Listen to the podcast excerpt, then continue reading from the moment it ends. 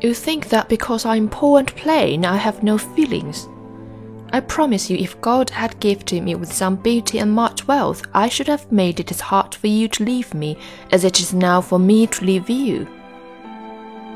I am not talking to you now through the medium of custom, conventionalities, nor even of mortal flesh. It is my spirit that addresses your spirit, just as if both had passed through the grave and we stood at God's feet equal as we are.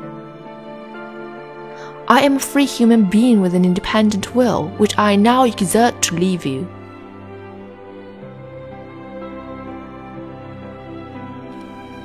I can live alone if self respect and circumstances require me so to do. I need not sell my soul to buy bliss.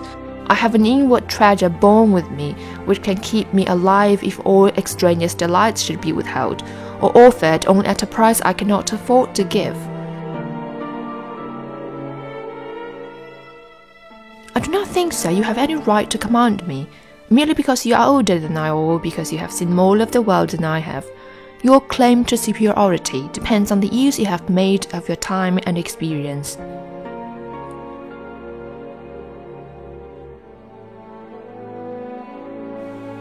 Women are supposed to be very calm generally, but women feel just as men feel.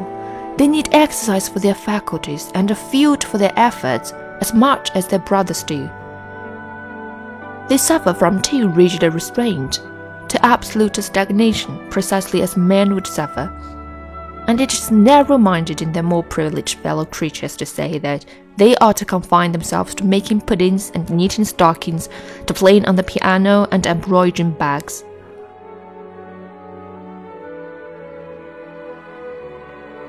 Some of the best people that ever lived has been as destitute as I am, and if you are a Christian, you ought not to consider poverty a crime.